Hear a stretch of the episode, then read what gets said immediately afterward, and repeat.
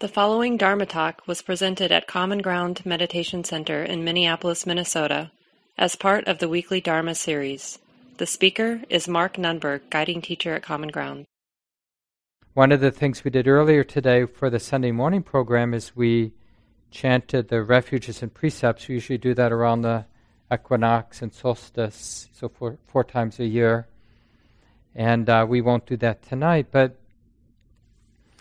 in light of you know what we've been doing in September, taking a fresh look at our meditation practice, like what do we do when we sit down, and to think about it as a kind of refuge. And this is uh, an important word in early Buddhism. And it's sort of a provocative question. Are we in need? Are you, am I in need of a refuge in our life? It's like, I don't know, I'm fine. I feel safe. I feel on top of it. Anybody feel completely on top of it? Probably not if we're being honest with ourselves, right?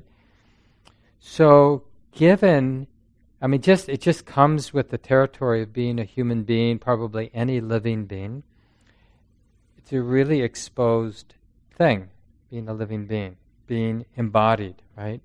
Because one of the fundamental facts that just goes with having a body is that we're exposed, like to birth and death, for example. I mean, we're exposed to a lot more than that, but that sort of gets our attention. Oh, yeah, this body is exposed to illness, to death, to all the joys and sorrows that come the way of the body. And not only the body, the mind, like emotionally, psychically, also very vulnerable you could do something right now that would throw me for a loop. Any one of you could do something weird or provocative or insulting, you know, until you got under my skin. It probably wouldn't be that hard. and, you know, and then I'd have to deal with whatever got triggered emotionally, mentally, right? Just like for you, too. I could put you on the spot. You know? And then we'd have to deal with whatever got triggered. So we're living in this place where we're quite exposed. It's just it's not unusual. It's just the way that it is. So when we ask ourselves, as I'm suggesting we do, because it's a personal question, it's for each of us to re- reflect on personally. Well, am I in need of a, a refuge? And if the answer is kind of yeah, then well, what has my life having lived my life, having, having learned a thing or two from paying attention, what have I found is actually a refuge. And I don't know about you, but, you know, like in sort of a childlike way, we tend to want our refuge to be out there. You know, like when we're an infant, a child, our parents are kind of a refuge. They've got our back. Until we realize, you probably, each of us, we can probably remember some point when we realized my parents actually aren't capable of having my back. You know, for some people, maybe it's not until they're 30 or 40 or 50 years, right? And for some people, I remember very distinctly, I don't know what the age was exactly, six, seven, or eight, you know, like I mean, basically, seeing my parents acting out, I think a lot of it would turn the corner for me was just seeing, observing them arguing with each other and how, like, out of control. And I mean, I had a pretty, you know, relatively wholesome upbringing, so I don't want to make it sound worse than what it was.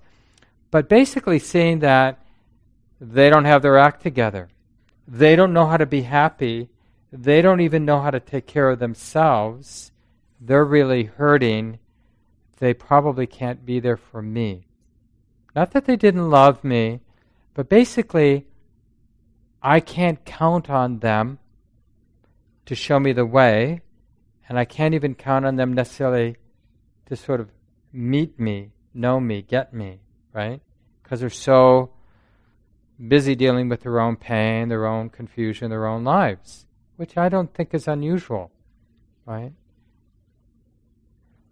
And we do that, hopefully, we do that also with our partners and dear friends and siblings. Like we realize they can't be a refuge for me. You know, we have to do this with our spiritual teachers and mentors and benefactors, as wise as they may be in moments, as generous as they may be in moments, compassionate that they may be in moments, that when it comes right down to it, I can't really count on them. Nobody can save us. Have you had that creeping realization, you know, in big and little ways in your life with people, some of these categories of people? So, this is sort of part of this reflection. So, what is a refuge? And the reason I've been saying all that recent stuff is somehow we come to the place where if there is a refuge, assuming I'm in need of a refuge, if there is one, it's going to be here and now. It's not going to be out there in another person. As useful as dear friends are and communities are, really, I mean, I'm big believer in friendship and wholesome community and doing our best to find those places and support those places like common ground and other you know and more intimate friendships close friendships partnerships doing our best to heal our families so that you know parents siblings whatever can be a refuge of a kind not a perfect refuge, not a permanent refuge, but to get the safety we can get from those places. But it's not a ultimate refuge. So that kind of gets us curious. Well, a real refuge would have to be here. So always here. Is there anything that is possible, something that could be uncovered and I could develop this skill, this muscle that would always remember it, you know, so that I'd be connected to a refuge that was trustworthy. So, you know, connected to our practice, our practice is our refuge. So, how do we formulate that in Buddhism and the Buddhist teachings? And so we have this reflection I mentioned. We did this recitation this morning. It's one of the few traditional Buddhisty things we do here at the center, although we're totally connected with these teachings from this person who lived 2,500 years ago. You know, we have this symbol. You probably noticed our graphic, because in uh, tradition, we're following in the footsteps of the Buddha. So that's if ever you're wondering why we have footprints on our sign outside or on our newsletter and our website, you know, because that was, you know, in the early years of, of people interested in the Buddhist teachings, they didn't have statues. That came later, several hundred years later, with this intersection between Greek culture and the culture of northern India because of Alexander the Great and Greece was sort of a dominant culture at that time in the world. And so to compete, they had to have statues like the Greeks did. So they started building statues of the Buddha.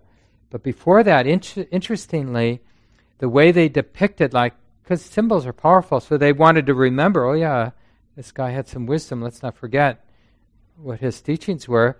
They depicted it as an empty meditation seat, so just like a place where someone would sit, but they wouldn't, they didn't draw anybody on that seat. Just like a place to practice, right? That was one symbol they had. And the other symbol was footprints. And the idea was somebody, like, and the, the Buddha said this is one of the famous talks, like the teachings, what he came to understand about his own mind, that wasn't something new. The way he described it was as if, and then you have to remember the tropics, that they, they lived in the tropics. As if a beautiful city once existed with wide lanes and parks and well organized right neighborhoods once existed but then was forgotten. And the tropics the forests took over the city right?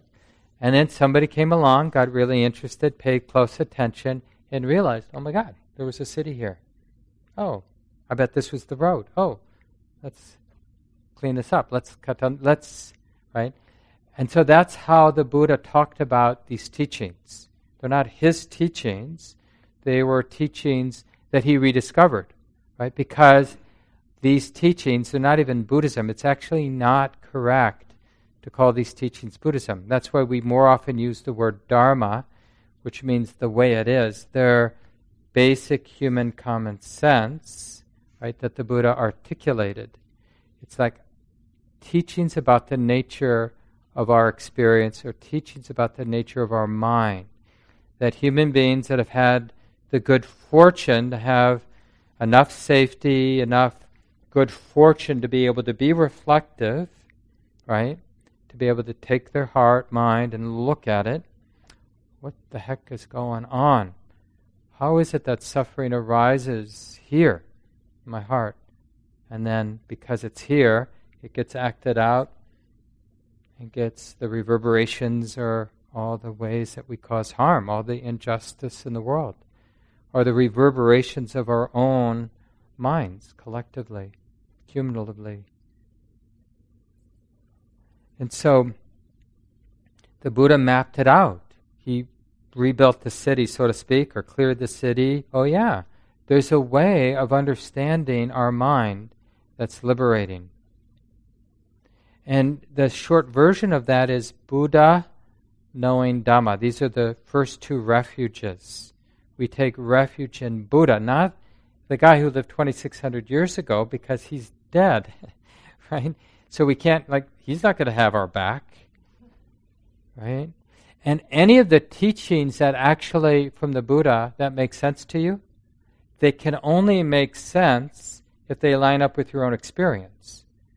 So as soon as they start making sense, they're not the Buddhist teachings. They're your own understanding. Does that make sense? Right? So it's an important point because to whatever degree some of us and we all we are all to some degree idealistic or romantic or whatever where we want to sort of like oh i'm so grateful you know kind of putting whatever wisdom, whatever skill we've developed, putting it on, giving it away, it's really good to, to understand that no, that understanding is here. It's not the Buddha's understanding.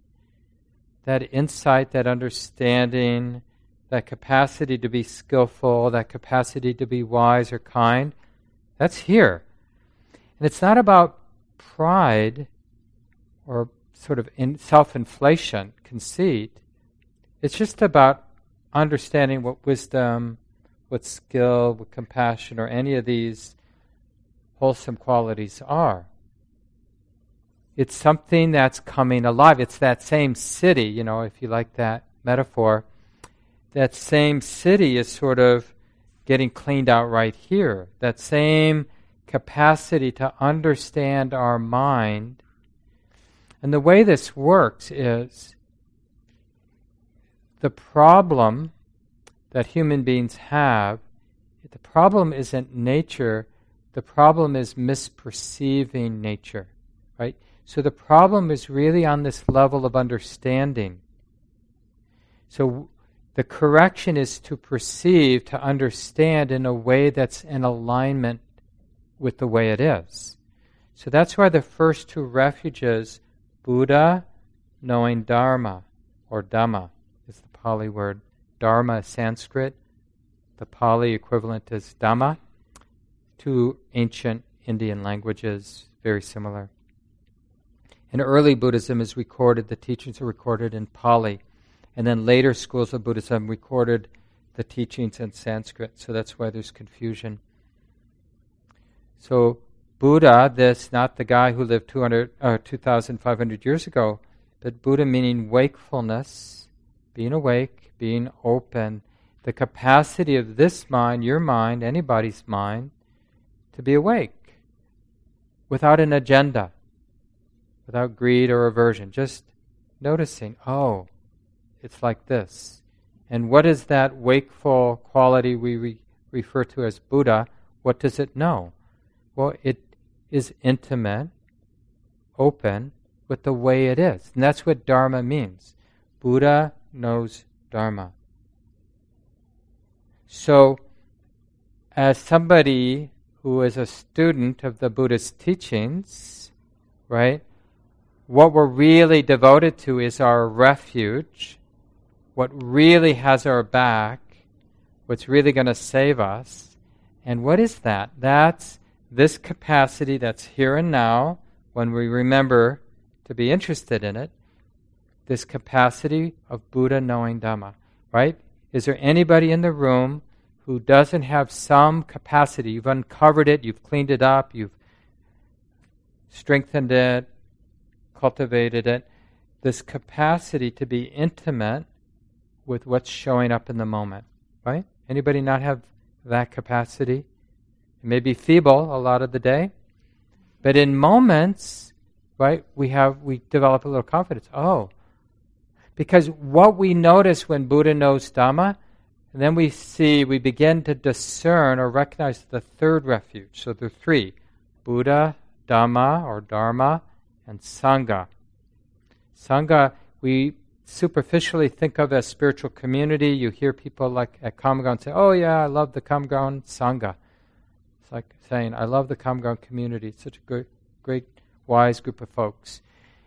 But real Sangha, the real more technical meaning of Sangha, means that when any human being, you, me, anybody, whether they've ever heard the Buddhist teachings, when there's a human being has an open, clear awareness, heart, being intimate, seeing clearly, feeling deeply the way it is, Buddha knowing Dhamma, then how they are, how they are in that moment, what they say, what they do or don't do, that's Sangha.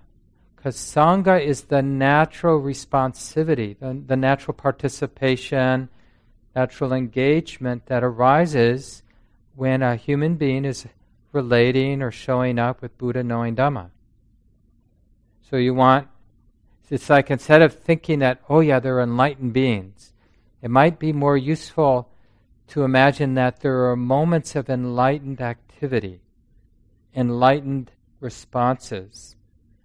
And when you see it in a friend or you see it in yourself, you don't take it personally because you realize that skillful choice, that's those skillful words, that skillful silence, that skillful way of being in that moment, it arose because in the moments leading up, it was Buddha knowing Dhamma. There was a sensitive, open, non judging, clear heart or mind being intimate with the conditions that were there in that moment. And that allowed for a skillful way of engaging, choosing not to do this, to do that, to say this, to not say that. And that it feels, when you get a sense of these three things working together Buddha knowing Dhamma the way it is, wakeful, open, clear heartedness, being intimate, connected with the way it is, allowing for beautiful, creative, nimble, fearless responsivity, engagement. But it's not you doing it because it flows naturally because the heart is intimate.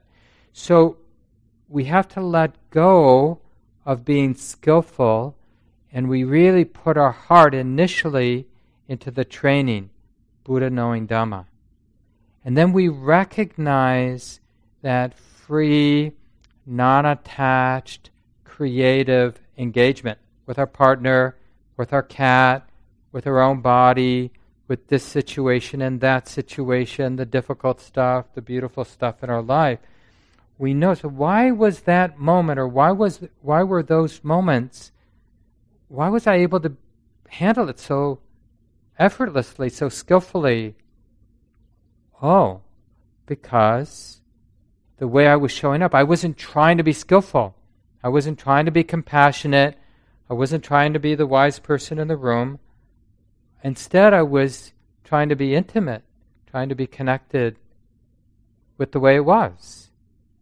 You see, it's such a self centered agenda to need to be perfect, to need to be skillful, to need to be compassionate. It sounds like, like a good thing, right? But it actually is neurotic. you know where we really learn this is in our intimate relationships with partners, you know, with our spouses, with our lovers, you know, where we really want to do it right. But it's such a trip to put on the relationship like, you know, the relationship is about me doing it right or me being the perfect lover or whatever. It tends to undermine the relationship. But if, on the other hand, we're in our relationships, and this could be just ordinary friendships or with relatives or with lovers, it doesn't really matter, with pets. If instead we really work on Buddha knowing Dhamma, right? Just uncovering this capacity, and it has to be moment by moment. It's not theoretical, it's not conceptual, it's a practice, a moment to moment practice. Okay, like right now, we can do it. Even listening to a talk, and in a few moments, responding as we discuss together. Um, like, well, what does it mean? Like, don't assume we know. What does it mean to uncover this capacity to be open, to be clear, to be interested? Right? The Buddha piece. What does it mean to be Buddha? What does that word point to? That is possible. The capacity is here and now. Only here and now.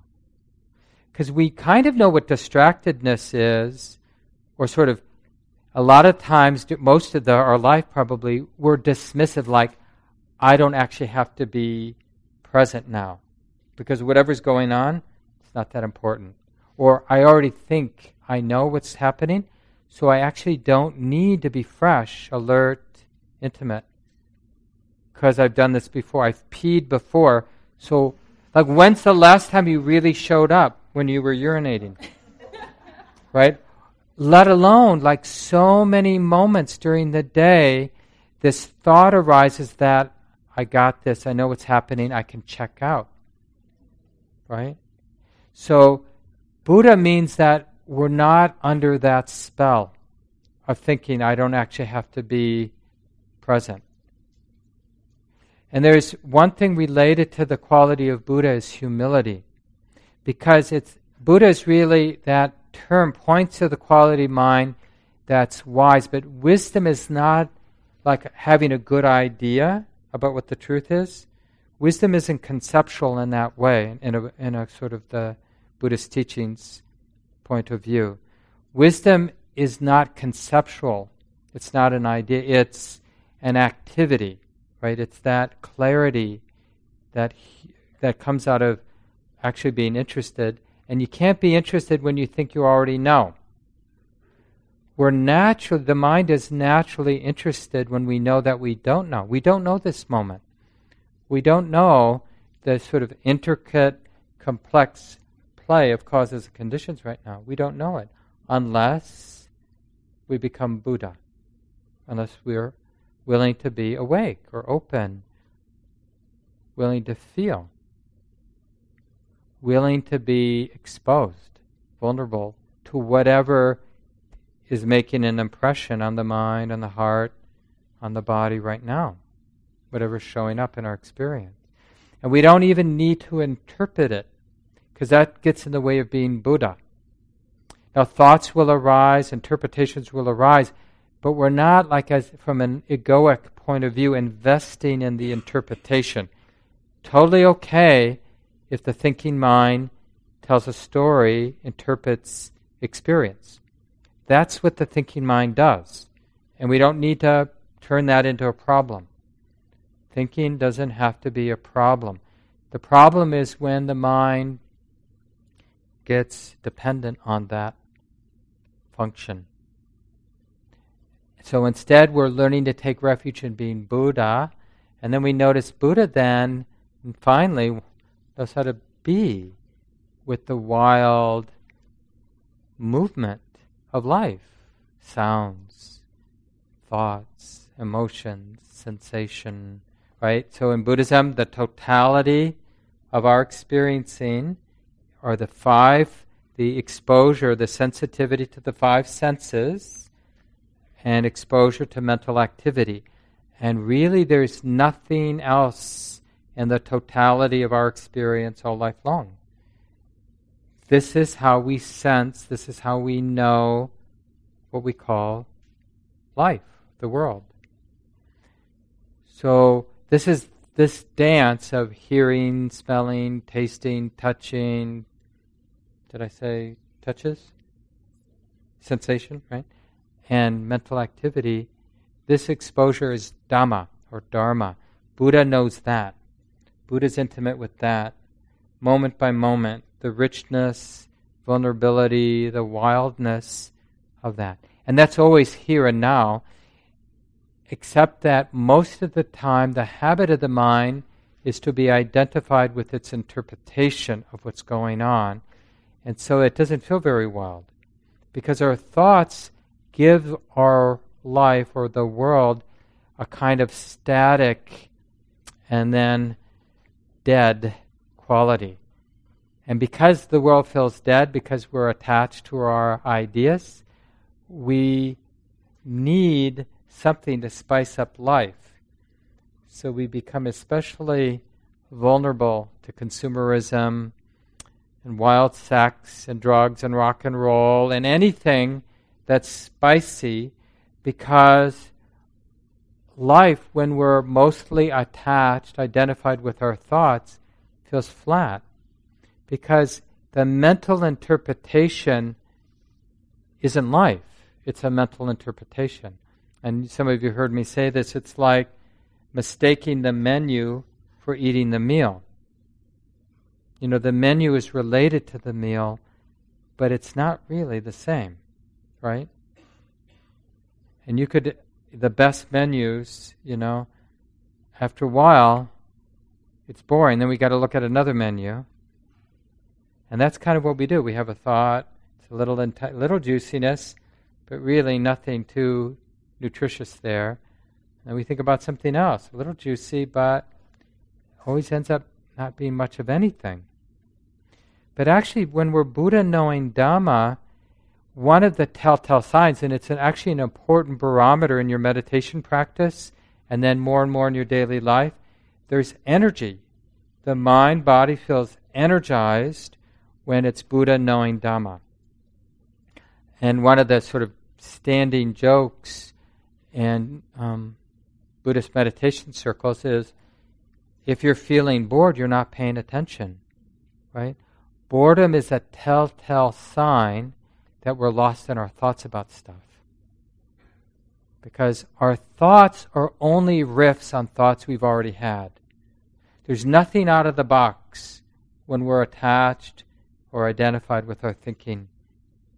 But when we're in the present moment, it really has that sense of freshness. One of the neat things, you know, having been on a lot of retreats, and then uh, I headed it up recently, I think I'm getting close now to three years of my adult life on silent meditation retreats, so a long time. And then, you know, I teach a lot, I teach residential retreats a lot. And so hearing people come off of retreats and just sort of back in their normal worlds, back at home, back in traffic, back doing their jobs, but everything feels like that line as if lit from within. Like everything seems so, the grass is so green. It's like people are high. Oh, sidewalk. Whoa, sidewalk. But nothing's really changed. But the mind isn't in its isn't attached to its mental interpretation. Like the idea sidewalk is boring, right? Sidewalk. When's the last time we showed up? Like really raw, real, in the experience of feeling, seeing, relating to sidewalk. I sometimes tell this story. It sounds a little weird, and it happened a long, long time ago when I was, I don't know, eight or nine. I was just walking home from school. School was about, back then, we walked to school. so it was the mid 60s. Walking back from school, and it was just a block away from my house, you know, and I kind of still have the visual image, but it was just like I had a moment. I'm, this is my much later interpretation. You know, I just mindfulness kicked in, and so I wasn't in the concept. I'm walking home from school, and I'm a block away. That's just the mental interpretation, right? And the mind was just, for whatever reasons, the supporting causes were there, the mind was just fresh. And it was seeing the sidewalk, it was seeing that line between the sidewalk and the grass. This is in North Minneapolis where I grew up. And uh, it's like it made such an impression on the mind and the heart. I can still remember it. And there was nothing out of the ordinary. In fact, the reason it made such a strong impression is like it felt impactful, but from my, now once back in my thinking mode, it's like, what just happened? And all I could notice was just ordinary stuff. Right? So I didn't get what had happened. But it was later, I knew something had happened, but I didn't know what it was. And it was just Buddha knowing Dhamma. That's all it was. It was just the knowing mind, that natural capacity to be open, undefended, fresh, clear, not caught up in our thought about this or that, meeting, in this case, the mostly visual experience of seeing where I was walking, sidewalk and grass. It's just sort of interesting. And then the more we can inhabit, live in that place, then we start catching moments of Sangha. Like we handle situations in creative, nimble ways, and it felt like looking back in hindsight, pretty effortless. The skill, the creativity, the ability to refrain from saying things when it doesn't seem useful, right? Like all of that, what would normally be difficult, like, oh, I really don't want to screw this up, or I really want to handle this skillfully right? I really want to make this thing happen over here in this part of my life. Life engagement can feel so like weightful a lot of the time, but when there's Buddha knowing Dhamma, then that engagement, partic- participating in life, turns out to be more like Sangha, has that flavor of effortless and creative and nimble and like no trace. Like it was good, it felt right, and it didn't feel burdensome to have been me doing what I did. And again, you can notice it in other people too, like Pat, you know, cleaning tonight. She, Pat often comes early with Brad and many others, Dave, and um, yeah, just taking care of the building, and you know, noticing in other people like, oh, they just seem so happy, you know. I mean, not in an extraordinary way, but just like nature doing what nature does. No neurotic, no burdened heart, no somebody wanting to be seen, look at me, you know. And it's like, oh, it's a thing of beauty. When you see somebody who's Sangha, Buddha knowing Dhamma, and then their participation is has that kind of simple, clean, natural, like sometimes we call it like that person is really comfortable in their own skin. Like they're totally who they are. They're not trying to be somebody else. But in being who they are naturally and effortlessly, there's something beautiful about it. You know? So, given our particular personality, the particular way our mind has been conditioned, it's Sangha, like you being Sangha. It's not going to look like me being Sangha. Because, one, it will be specific to that time and place and it'll also be specific to your conditioning, your particular body and mind and personality. But observing it in our own life, observing it watching somebody else, it will have that sense like, oh, yeah, that is truly a thing of beauty. Whatever that is, that's where I want, that's where I'm aiming. That kind of freedom and skillfulness. And in this way, spiritual freedom in Buddhism, in the Buddhist teachings, spiritual freedom is always related to skillfulness. There's no like ethical conduct that's not related to the deepening of wisdom and understanding and love. And there's no deepening of wisdom and understanding and love that isn't practical in terms of how somebody is showing up in their particular circumstance the messy stuff, you know, like being in relationship, having kids, you know, deciding what to buy, deciding how to relate to the suffering around us. That's actually more where we get a sense of how our practice is going. I think Jack Kornfield once said, and I'll leave it here so we have time to share with each other. You know, you think your practice is going well? Go home and visit your parents, right? Right? Oh, where things are like messy and there's a lot of history, you know, fall in love. You could say that would be another thing. Think your practice is going well? Try to have an intimate relationship with another human being, right?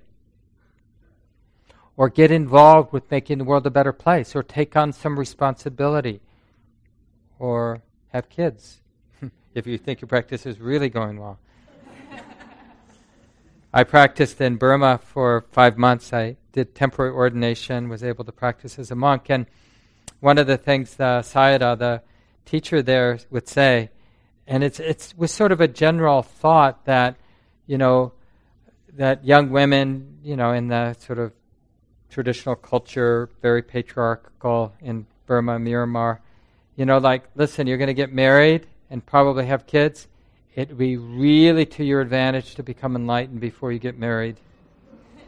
So that would be a real encouragement for the young women, you know, in their late teens or whatever, to like between semesters, like in the summer or whatever, to put in a couple months. And because they, you know, it was just culturally conditioned that you just follow the rules if you're especially a woman in that culture, they had great success. They just like the, the Sayadaws, more than business people or government leaders, the head of these monasteries were like top of the heap. So what they said, you know, you'd listen to. So even though culturally, in terms of power, young women didn't have a lot of political, economic, cultural power in a lot of ways, they had a lot of success in their practice. And one of the neat things, like being at the monastery, is like seeing these young women, and you just energetically felt how much wisdom, how much power they had in their practice. I mean, it was really felt inspiring just to see them walk, like how present they were. They were Sangha, right? This is what I mean by Sangha. And it's contagious. When you see somebody, it doesn't matter what they're doing chopping vegetables, walking from here to there, sipping water. There's just, it's the freedom, the absence of neurotic activity can be palatable if we're present to observe it. Because, you know, there could be a fully awakened person, whatever that might be, but if we're lost in thought, we're not going to notice it. it. Doesn't matter if it's a Buddha, right? But if we're willing, if we're practicing, if we're being sensitive, and somebody walks by or we're in, interacting with somebody who's really deeply in that place, it's very impactful to sense the absence of neurotic activity. That's why we use this word in the Buddhist teachings, emptiness, right? It's kind of a provocative word, but it's the heart that is empty of neurotic activity. That's how the Buddha defines awakening. It is the mind empty of greed, anger, and delusion, empty of neurotic craving, empty of needing the moment to be different than it is. And when we're around, when we ourselves momentarily are in that place to some degree, or other people, we sense it. And then that is when we really get how these three things come together Buddha, Dhamma, Sangha. So that's what we mean by refuge. So please stay for the last 12 minutes as we open it up to hear questions and comments from your practice, what you've been learning, what's been challenging. We learn a lot from hearing from each other. So, anybody like to start us off? Share your name if you're willing. We do record usually on Sunday night, and we put those recordings on the website so other people can listen in. Um, yeah, hi, my name's Amanda. Um, when you were telling your story about walking along the sidewalk, it reminded me of the times that I have spent backpacking on a trail alone, um, feeling the weight of the pack, very concentrated and focused on the present moment of my feet on the trail, the beauty around me, and just being at such peace. And so I just wanted to share that as something that kind of brought me back to Um, and I don't know if others have had that experience, but that's that was very powerful for me. So I just Yeah. wanted to share that. No, Amanda, that's really beautiful. And remember, we normally see Sangha in terms of people, but we can see Sangha in terms of wilderness or the sidewalk, right? Because when we're, I was standing outside uh, just before the program for, you know, 25 minutes or so. Uh, take a look at our gardens. Kathleen and many others, they've just I don't know if people know this, but when we bought this building in 2006, you remember, Todd, but uh, it was all asphalt. There were no gardens anywhere. So take a look at what community members have done over the last, really, we didn't really start. We didn't rip up the asphalt until, I think, 2009 or 2010. So it's really amazing. I was just standing there. But there's something about just um, observing a couple goldfinch finches, which is what I was doing in part when I was out there. And it's the absence of neurotic activity. Now, I'm not saying that goldfinches are enlightened, but I'm saying that we can observe a sunflower plant, clouds, a goldfinch, or a sidewalk, and we can specifically notice that in this sense contact, this sense experience, there's no greed, anger, and delusion. There's nothing neurotic. And then it can be a way of practicing, getting back there, like backpacking, especially. Yeah, thanks. I also found a lot of healing there. I was m- going through some things, so Yeah, thanks for sharing. Who'd like to go next? Yeah, please. You want to pass the mic over? First row of chairs.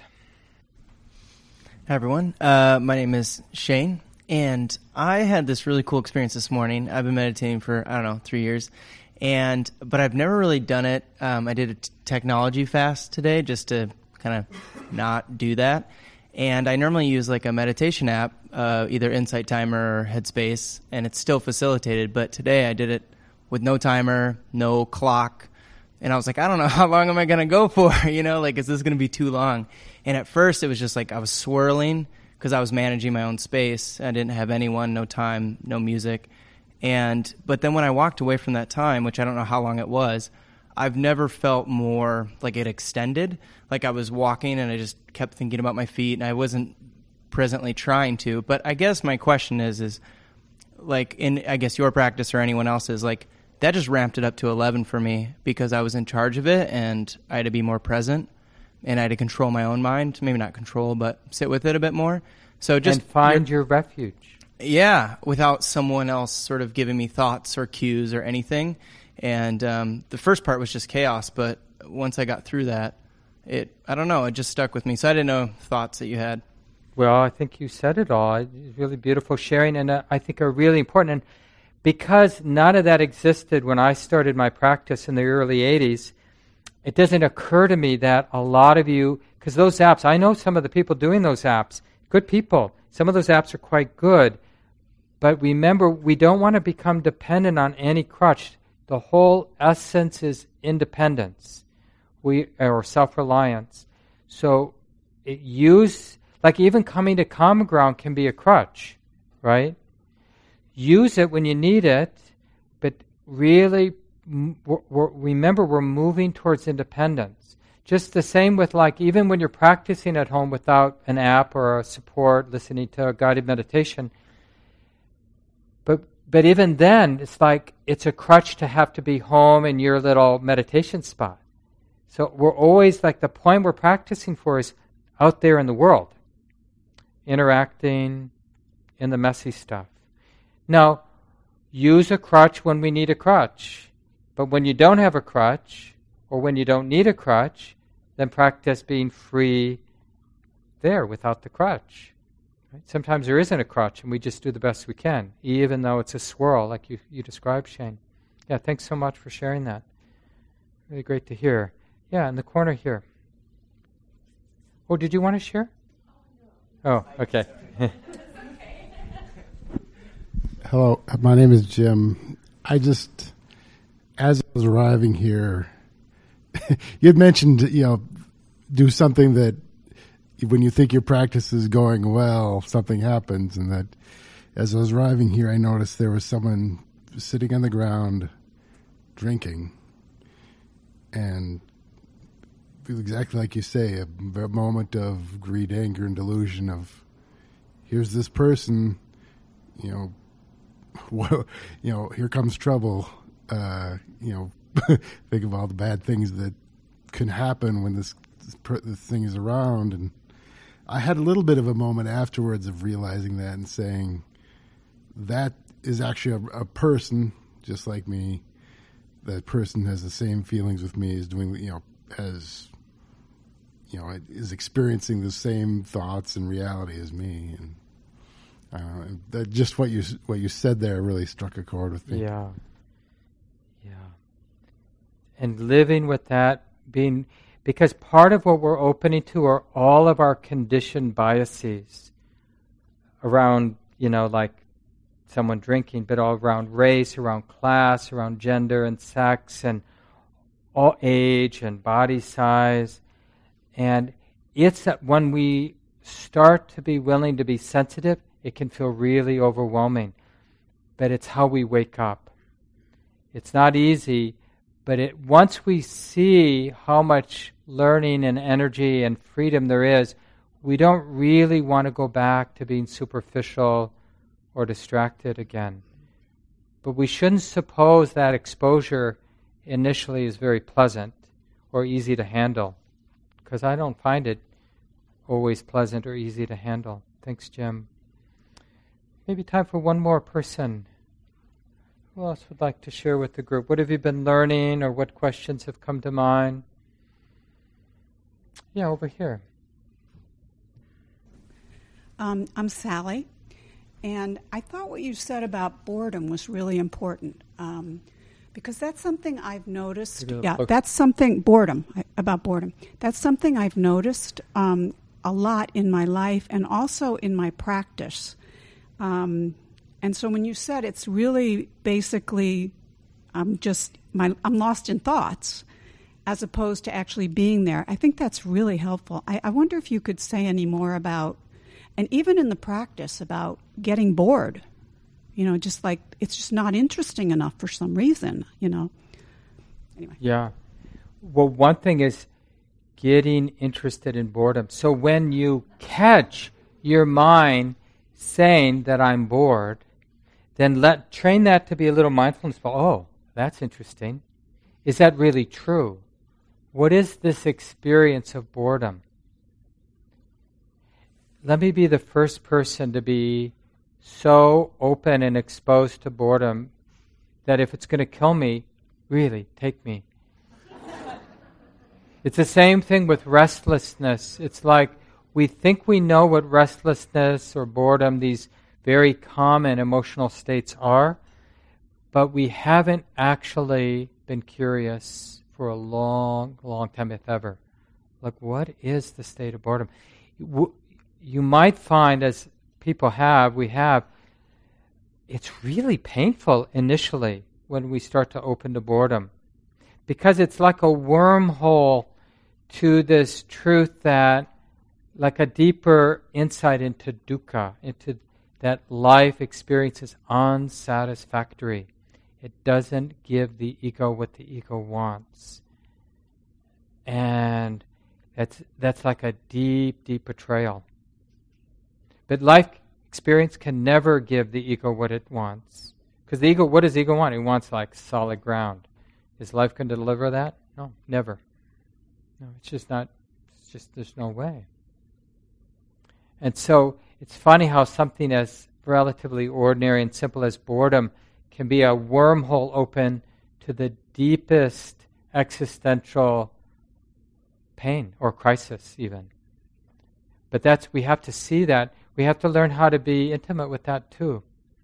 But we got we can circle or orbit that as long as we need to. But someday we'll get tired of orbiting it. I will just sit down right in the middle of it yeah.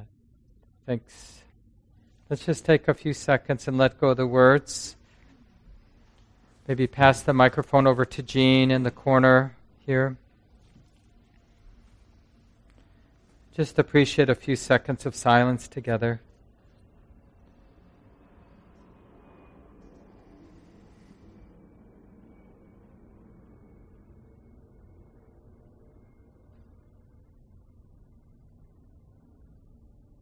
Appreciating the support, being here in community. We're not alone.